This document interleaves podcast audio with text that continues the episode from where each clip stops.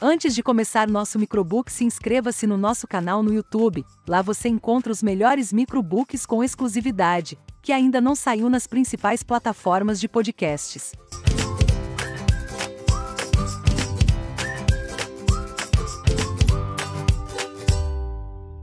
Tem algo que eu gostaria de te perguntar. Você já teve uma boa ideia que, se for lapidada do jeito certo, parece ter o potencial necessário para ser revolucionária? Já pensou em um projeto que poderia mudar o mundo ao seu redor? Ou transformar o jeito de fazer negócios na sua área? Mas não soube muito bem como tirar esse projeto do papel? Pois bem, quase todo mundo já passou pela ansiedade de saber que uma proposta que parece especial dentro da nossa mente precisa de um empurrãozinho para ganhar a vida real. Bom, e se eu te disser que hoje você pode aprender lições valiosas para dar esse impulso ao seu sonho diretamente com um dos empreendimentos mais lucrativos e bem-sucedidos do planeta? É inspirado nos ensinamentos da obra As Cartas de Bezos, escrito por Steve Anderson, com base em uma análise detalhada dos escritos anuais de Jeff Bezos, que é ninguém mais, ninguém menos do que o fundador e CEO da Amazon, a empresa de comércio eletrônico mais importante do mundo atualmente. As cartas em questão são enviadas todos os anos para os acionistas da empresa e são repletas de generosidade ao compartilhar alguns ensinamentos preciosos que serviram como alicerce para tudo que Jeff Bezos conquistou no impressionante intervalo de pouco mais de 20 anos. Muitas vezes, olhamos para impérios consolidados e os admiramos, como se estivessem no alto de uma montanha impossível de ser alcançada. Todo o castelo começou em um terreno descampado. Toda a trajetória de sucesso foi pavimentada por alguém que um dia esteve exatamente onde você está agora. Olhe para quem você admira, como se fosse um espelho, e se permita extrair aprendizados com as conquistas do outro.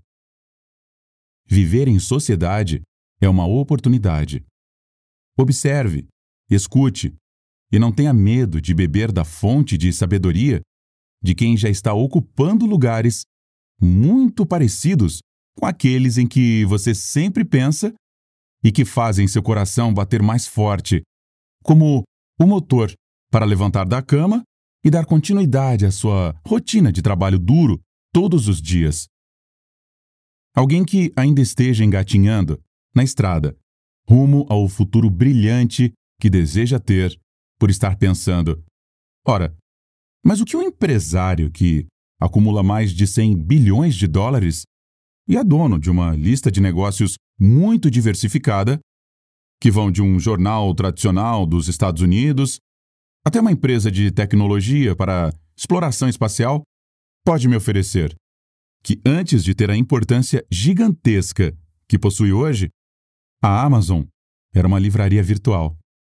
Numa época em que a internet sequer estava consolidada e popularizada como é hoje em dia. A coragem de se permitir ser vulnerável é uma etapa essencial de qualquer história de triunfos. Se você quer fazer o que ninguém nunca fez, precisa ir aonde ninguém nunca foi. É indispensável reunir a bravura necessária para mergulhar de cabeça no oceano, mesmo quando as águas parecem escuras demais para vermos o fundo e não sabemos o que nos espera por lá. Isso é ser corajoso. Ter a força necessária para encarar os obstáculos, mesmo quando estamos com medo do que vem pela frente. A coragem é um ingrediente insubstituível para o seu futuro de glória e felicidade. É fundamental ser corajoso e não ter medo de abandonar sua zona de conforto independente da descrença e do ceticismo de quem está correndo ao nosso lado. Não à toa, um lembrete constante de Bezos em suas cartas para os acionistas da Amazon é sobre uma atitude que, a princípio, pode provocar arrepios e frio na barriga de muita gente. Quando conversamos sobre a disposição para abraçar riscos calculados, não estamos falando de imprudência ou de desrespeitar os próprios limites para se colocar em uma situação que cause ansiedade para nós mesmos ou nossas famílias. Correr riscos é dar um voto de confiança para a possibilidade. Se existe uma chance palpável e realista de que a escolha que todos consideram menos segura dê certo, e você estiver seguro e decidido que aquela é a direção que pode te guiar até todos os lugares em que você deseja chegar, esse é o trajeto que vale a sua coragem de se arriscar. Pense no início de um relacionamento amoroso.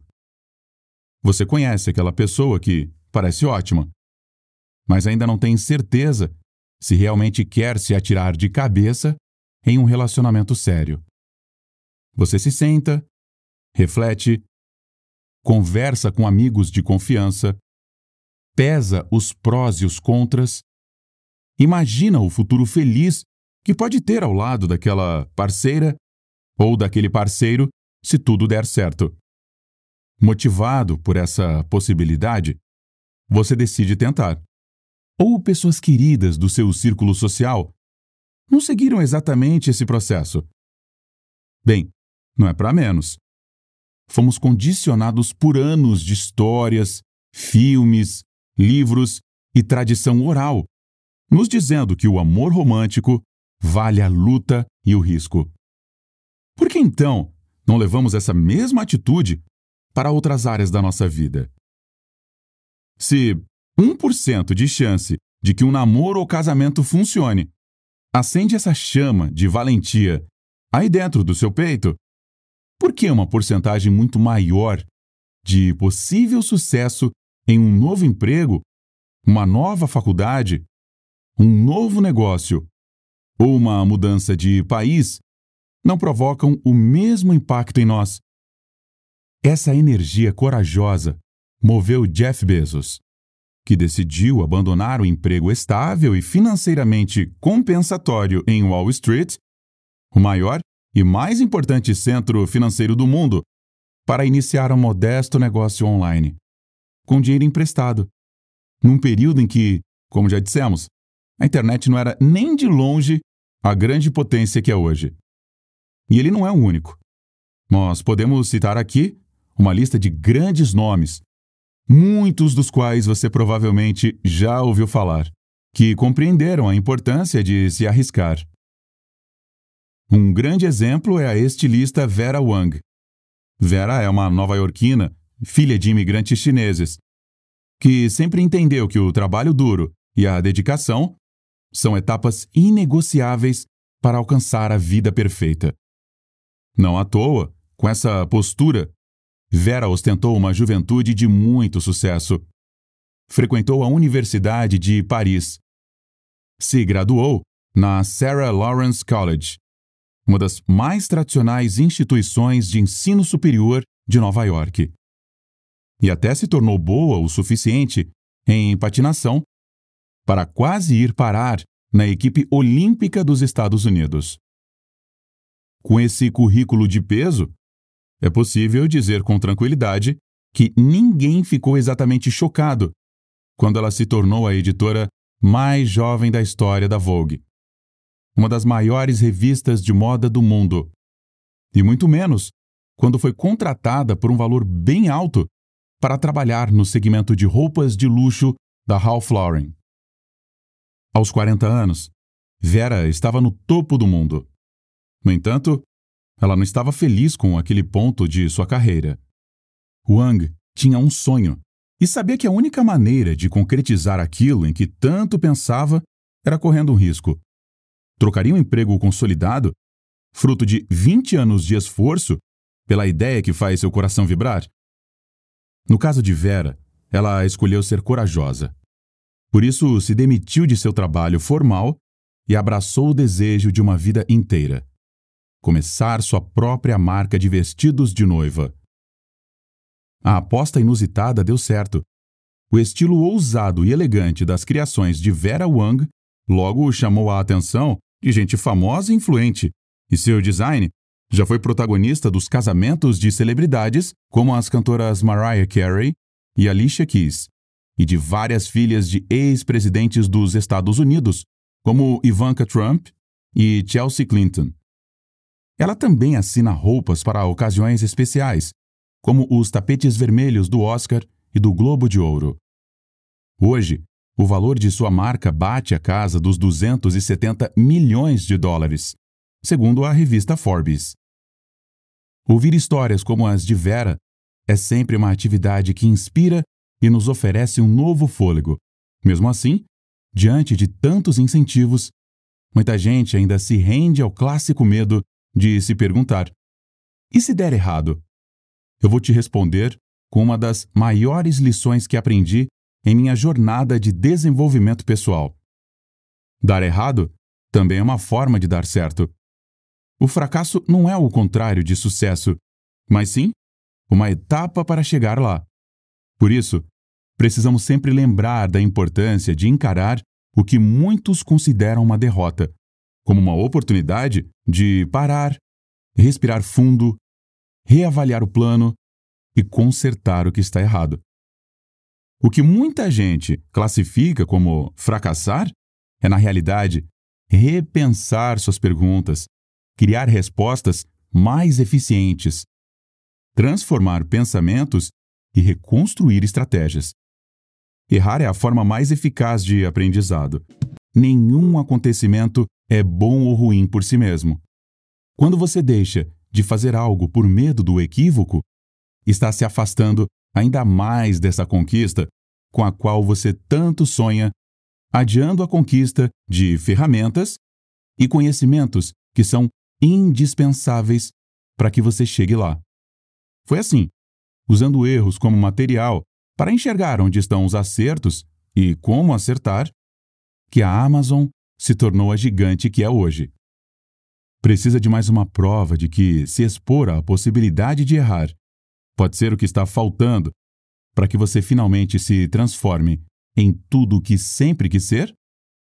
Bem, nesse caso, eu quero compartilhar com você a história de Frederick Smith, o fundador e CEO da Federal Express, mais conhecida como FedEx. A FedEx é uma das mais populares multinacionais responsáveis por serviços de entrega nos Estados Unidos, funcionando como uma empresa privada que faz o trabalho realizado pelos Correios aqui no Brasil. Frederick criou a FedEx em 1971 e logo conquistou o mercado local. Na época, a logística da empresa era operada e organizada a partir de um patrimônio material de oito aviões que realizavam entregas em 35 cidades americanas. Com a companhia crescendo muito mais rápido que o planejado, no entanto, o sonho azedou rápido. Em cerca de dois anos, Frederick Smith se viu sem dinheiro em caixa o suficiente para abastecer as aeronaves que realizavam suas entregas. Após alguns malabarismos, conseguiu arrecadar 27 mil dólares, o que equivalia a 20 mil dólares a mais que o necessário para manter seu empreendimento funcionando por uma semana. Apesar desse feito, muitos avaliavam que a FedEx estava com os dias contados. Com milhões de dólares em dívidas, graças ao crescente preço dos combustíveis na época, parecia não existir outro destino óbvio para a empresa de entregas que não fosse a falência imediata. É um momento clássico que muitos consideram como um fracasso. Frederick Smith investiu quase toda a sua herança e boa parte de suas economias em um sonho que parecia ter desabado em apenas dois anos.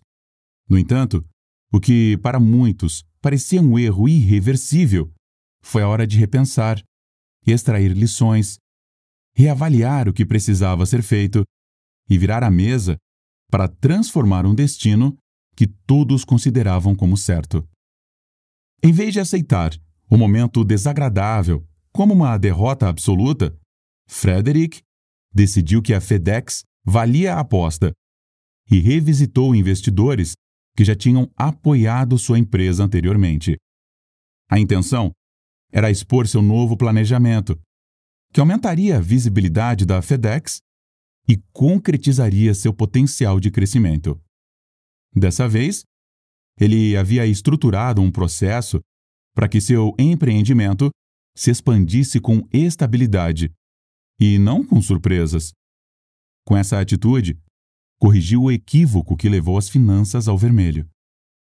Apesar da relutância dos investidores em continuarem injetando dinheiro em um barco que parecia estar naufragando, existia tanta paixão, substância e probabilidade de sucesso no projeto que estava sendo apresentado por Frederick Smith, que, ao final de sua corrida pelo levantamento de fundos, o CEO conseguiu arrecadar cerca de 12 milhões de dólares. A verba foi o suficiente para quitar as dívidas e manter a empresa estável por algum tempo. A partir dali, arregaçou as mangas e investiu em outra estratégia crucial: o escalonamento, que, a propósito, é uma palavrinha importante para o que estamos discutindo hoje. Voltaremos a falar sobre ela daqui a pouco.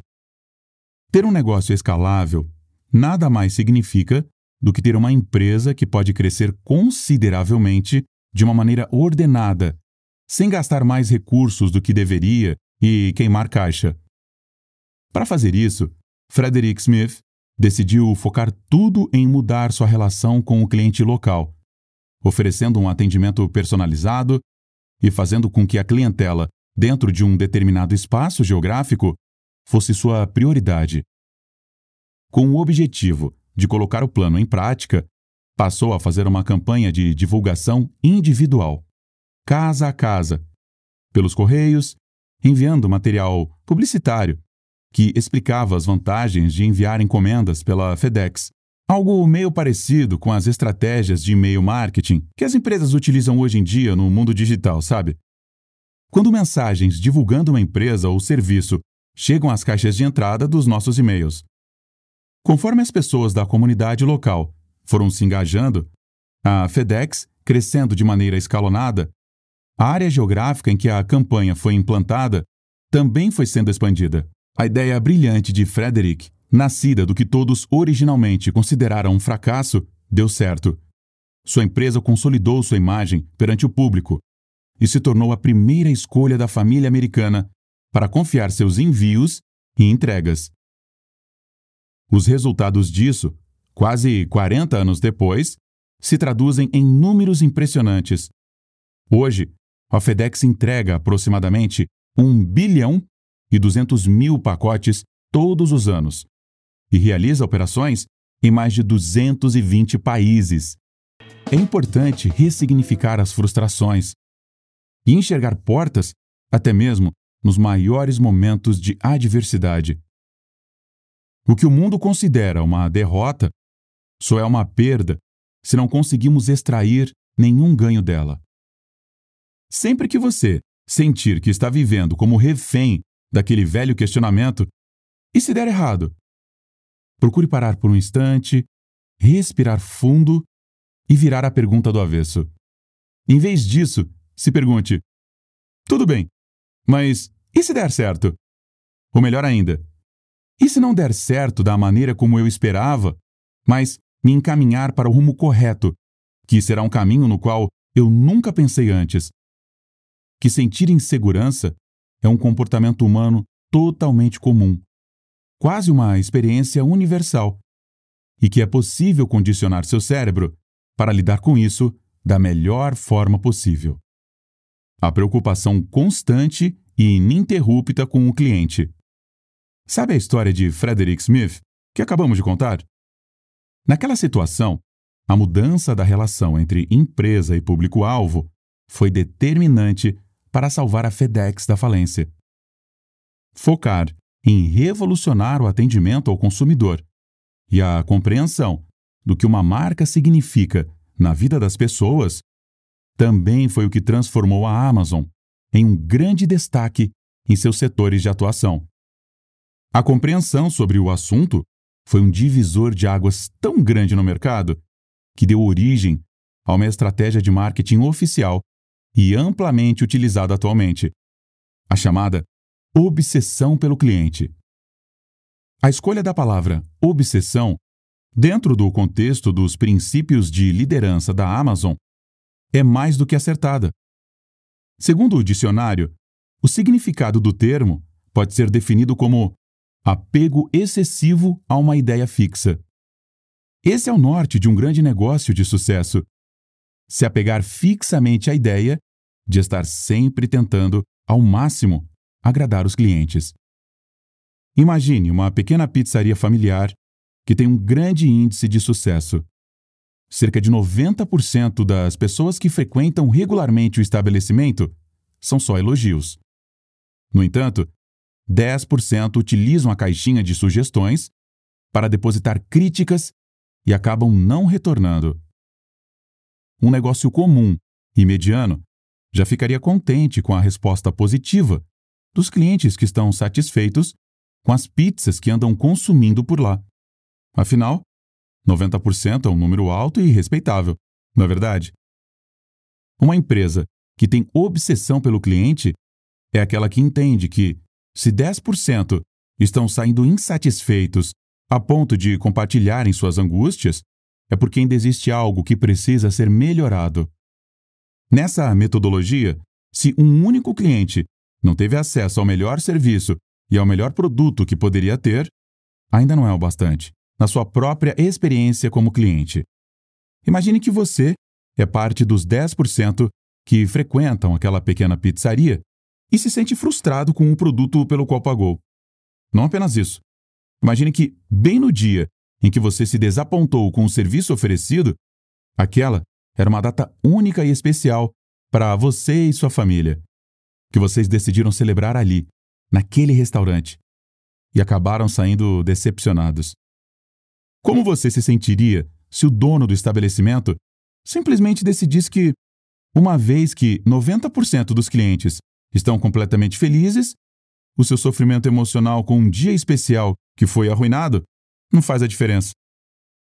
Percebe como as coisas mudam quando colocamos um fator emocional na balança? Pois é. Vou te falar sobre uma mecânica crucial que serve para qualquer setor de negócio. Empresas são feitas por pessoas, para pessoas. A relação que estabelecemos com os produtos e serviços que adquirimos não é simplesmente funcional. Comprar ou investir em algo representa um espaço em que estamos colocando nosso tempo, nosso dinheiro, nossas expectativas, nossos sonhos e nossas vontades mais profundas. Escolher uma marca é um processo psicológico e emocional, além de financeiro. Esse norte tão particular, que é a parte crucial do DNA da empresa, não se aplica apenas à relação que a Amazon construiu com seus clientes, mas também em sua cultura interna. Outro dos grandes princípios de empreendedores de sucesso é o plano de aceleração de crescimento, que passa diretamente pelas engrenagens, ou seja, por quem faz a empresa funcionar todos os dias. Afinal, lembra o que acabamos de dizer? A Amazon é uma empresa feita de pessoas para pessoas, e os dois extremos dessa relação importam. No dia a dia de seus colaboradores, a gigante do varejo online tem a política de incentivar que todos que trabalhem em qualquer função tenham uma mentalidade de liderança. Um líder sempre age com coragem e postura decisiva quando se vê diante de um desafio. Um líder não diz que algo que precisa ser feito foge ao propósito das funções de seu cargo. Um líder propõe, faz, arregaça as mangas e resolve. Um líder entende que não é cada um por si e que não pode simplesmente trabalhar em prol de necessidades individuais. Um verdadeiro líder faz e desperta em outras pessoas a vontade de fazer. Não à toa, é esperado que os colaboradores, nesse modelo de gestão, estejam aptos a tomar decisões rápidas e a oferecer ideias criativas e arrojadas. Junto com a postura de líder, vem também a colaboração, a coletividade, a liberdade, a vontade de fazer dos problemas do cotidiano de trabalho também os seus problemas. Além disso, todos também são incentivados a trabalhar pela simplificação dos processos, para que o trabalho se torne cada vez mais rápido, eficiente, objetivo e intuitivo, na medida do possível.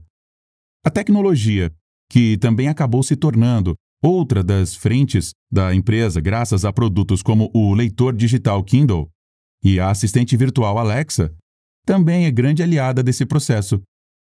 Você tem uma mentalidade de dono? Está agindo com a atitude da liderança que almeja ser? Como você tem inspirado seu time? Que exemplo tem oferecido à sua equipe? Toda essa metodologia parece muito enriquecedora e com um grande potencial para o desenvolvimento pessoal de cada um. No entanto, para que esse modelo de administração funcione, é preciso que exista uma contrapartida. Para abraçar esse modelo de gestão, é necessário oferecer acolhimento aos colaboradores, para que eles desenvolvam uma sensação de pertencimento com a empresa e estejam dispostos a crescer junto com ela. Hoje, esse modelo que era novidade lá na década de 90, quando a Amazon nasceu e começou a crescer, tem até nome: Gestão Humanizada.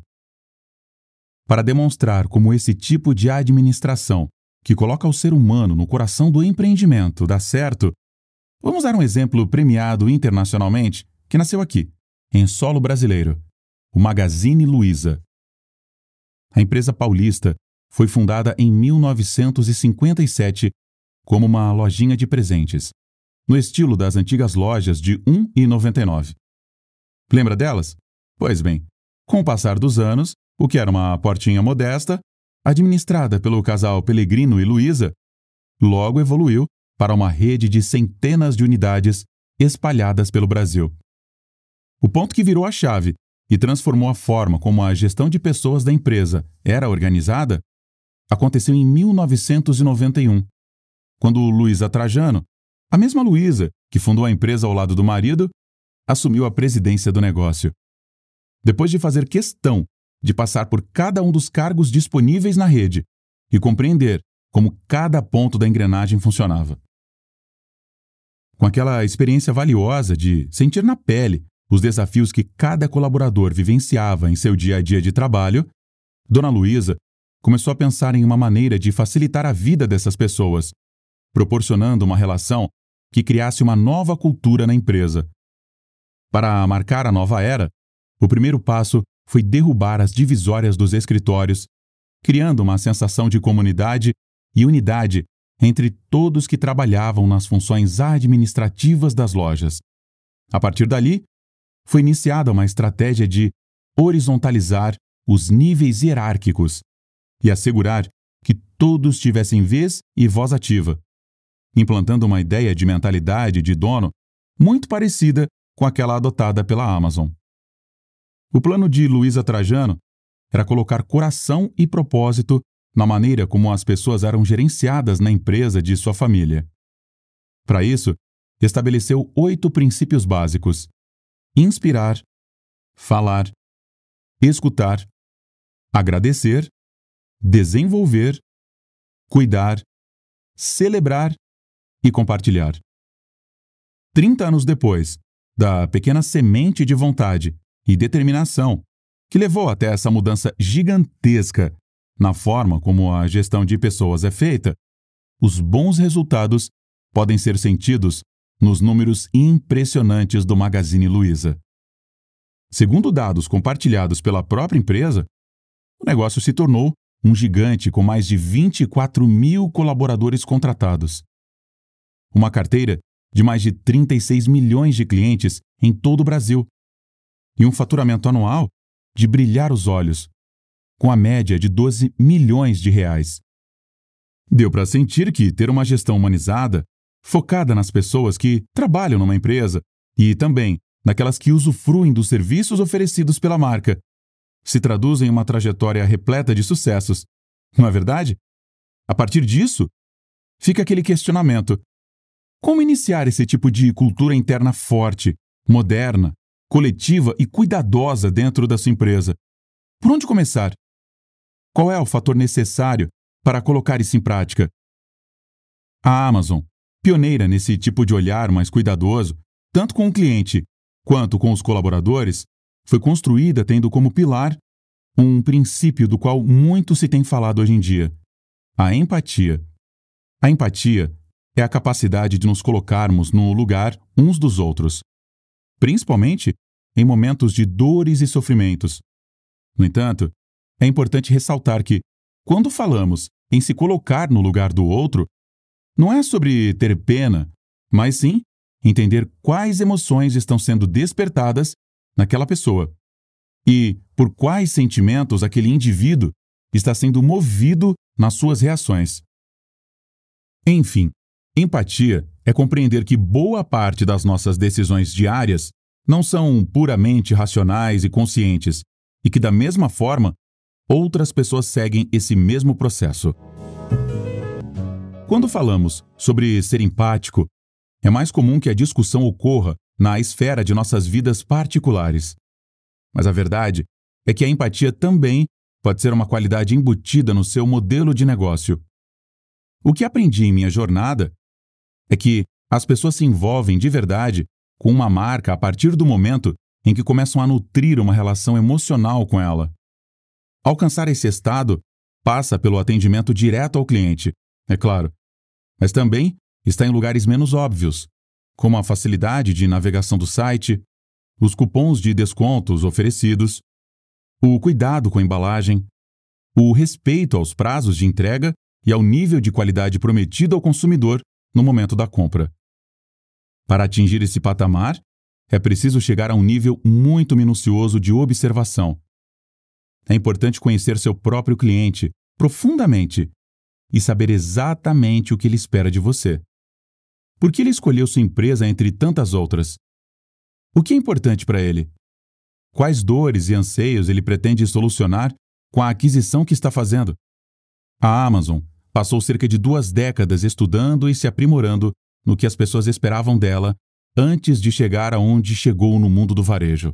Dá para ver que o termo obsessão não é o exagero, não é mesmo? Boa parte desse processo passa por outro ensinamento muito valioso da minha trajetória de aprendizado. Não se atentar excessivamente à concorrência. Claro, compreender o momento do mercado e observar como outras empresas do mesmo setor estão se comportando é primordial na administração de qualquer empreendimento. No entanto, o mais importante é sempre manter os olhos bem atentos e focados no que está acontecendo dentro da própria casa. Assim, é possível ter uma visão melhor de possíveis mudanças, transformações e inovações, sem medir sua própria realidade com a régua do vizinho. Essa visão inovadora da relação com as empresas concorrentes é um valor que grandes empreendedores compartilham. Uma conhecida e amplamente divulgada frase de Bill Gates, o magnata fundador da Microsoft, é a seguinte: Não importa se será o Google, a Apple ou algum programa gratuito de código aberto, nós sempre teremos concorrentes brilhantes, e é isso que nos mantém na ativa. Já Henry Kaiser, um grande industrial norte-americano, considerado o pai da construção naval, disse o seguinte em um artigo publicado na clássica revista Reader's Digest. Aproveite bem o sabor de se deparar com a concorrência e em ter que mostrar o melhor que há em você. Os grandes não têm medo da concorrência porque confiam no próprio trabalho. Empresários visionários entendem que os competidores sempre vão existir, porque a competitividade é da natureza do mercado. É essa dinâmica que permite que a roda da economia continue girando a todo vapor. E não tem como fugir dela. O crescimento escalonado. O segredo de criar um empreendimento que seja escalável é criar um ambiente inovador e arrojado, com coragem o bastante para realizar um planejamento sustentável e saudável, visando um crescimento progressivo, mas de larga escala. É a jogada de mestre para quem olha para o horizonte e pensa no longo prazo. visando se transformar em uma grande empresa eventualmente, despontando como um destaque em seu nicho de atuação. Um grande empreendedor não tem medo de que seu negócio se torne maior que ele. O crescimento de escala é para quem pensa grande e quer crescer além dos limites inicialmente imaginados para sua empresa, atingindo feitos extraordinários. O crescimento escalonado da Amazon sempre foi uma prioridade. Tanto é que logo depois que a empresa abriu as portas, ainda nos primeiros anos de atuação, seu fundador não se preocupava muito com a etapa em que seu negócio praticamente não lucrava. Ele sabia que estava seguindo um planejamento detalhado e que aquela fase inicial complicada para qualquer empreendimento valeria a pena no futuro, graças ao potencial de crescimento escalável. Parte do projeto da Amazon para escalar passou por algumas medidas inovadoras para o setor de varejo. Nós vamos conversar um pouco sobre elas. Está pronto? A primeira delas diz respeito ao incentivo aos constantes questionamentos. Isso mesmo. Uma das maiores empresas do mundo atingiu seu padrão atual, incentivando o questionamento constante a tudo que é feito, medido e considerado importante. Um dos princípios de liderança da Amazon, disponíveis inclusive no site oficial da empresa, é justamente o incentivo à simplificação dos processos. Isso inclui o ato de perguntar constantemente por que as coisas são feitas como são. Em vez de simplesmente realizar as tarefas que são distribuídas para cada um no dia a dia, em um ritmo industrial, sem realmente entender o propósito do que está sendo feito ali. Essa é uma maneira eficiente de garantir a renovação e a inovação constante dos processos, dando fôlego novo a boas ideias. A segunda medida diz respeito a estabelecer padrões de excelência altos, que ofereçam ao cliente um nível de qualidade que faça com que ele confie no seu trabalho e tenha a tranquilidade de saber que está investindo em um produto ou serviço que vai suprir suas necessidades e dores. A terceira é uma máxima que também aprendi na minha jornada: haja como se sempre fosse o primeiro dia. Para a Amazon, todo dia é o dia 1. Todo dia é dia de trabalhar duro, de não se acomodar, de oferecer o melhor. Todo dia é dia de sentir frio na barriga, buscar inovações e soluções criativas e de se perguntar como os serviços podem ser oferecidos da melhor forma possível, com um sorriso no rosto. Todo dia é dia de chegar com um sorriso no rosto, de planejar, de se movimentar com amor e de não considerar o jogo ganho. Não importa o quão bem sucedido o negócio seja, todo dia é uma nova oportunidade de se reinventar, de olhar para os desafios que se apresentam com um olhar atento e generoso, e de compreender que cada manhã é uma nova chance para rever conceitos, certezas e ressignificar o mundo ao nosso redor. É assim que se constrói o um império, sem deixar que o sucesso destrua a sua capacidade de seguir crescendo. Foi um grande prazer. Te esperamos no próximo programa para continuarmos nossa jornada de desenvolvimento, autoconhecimento e crescimento pessoal. Até a próxima!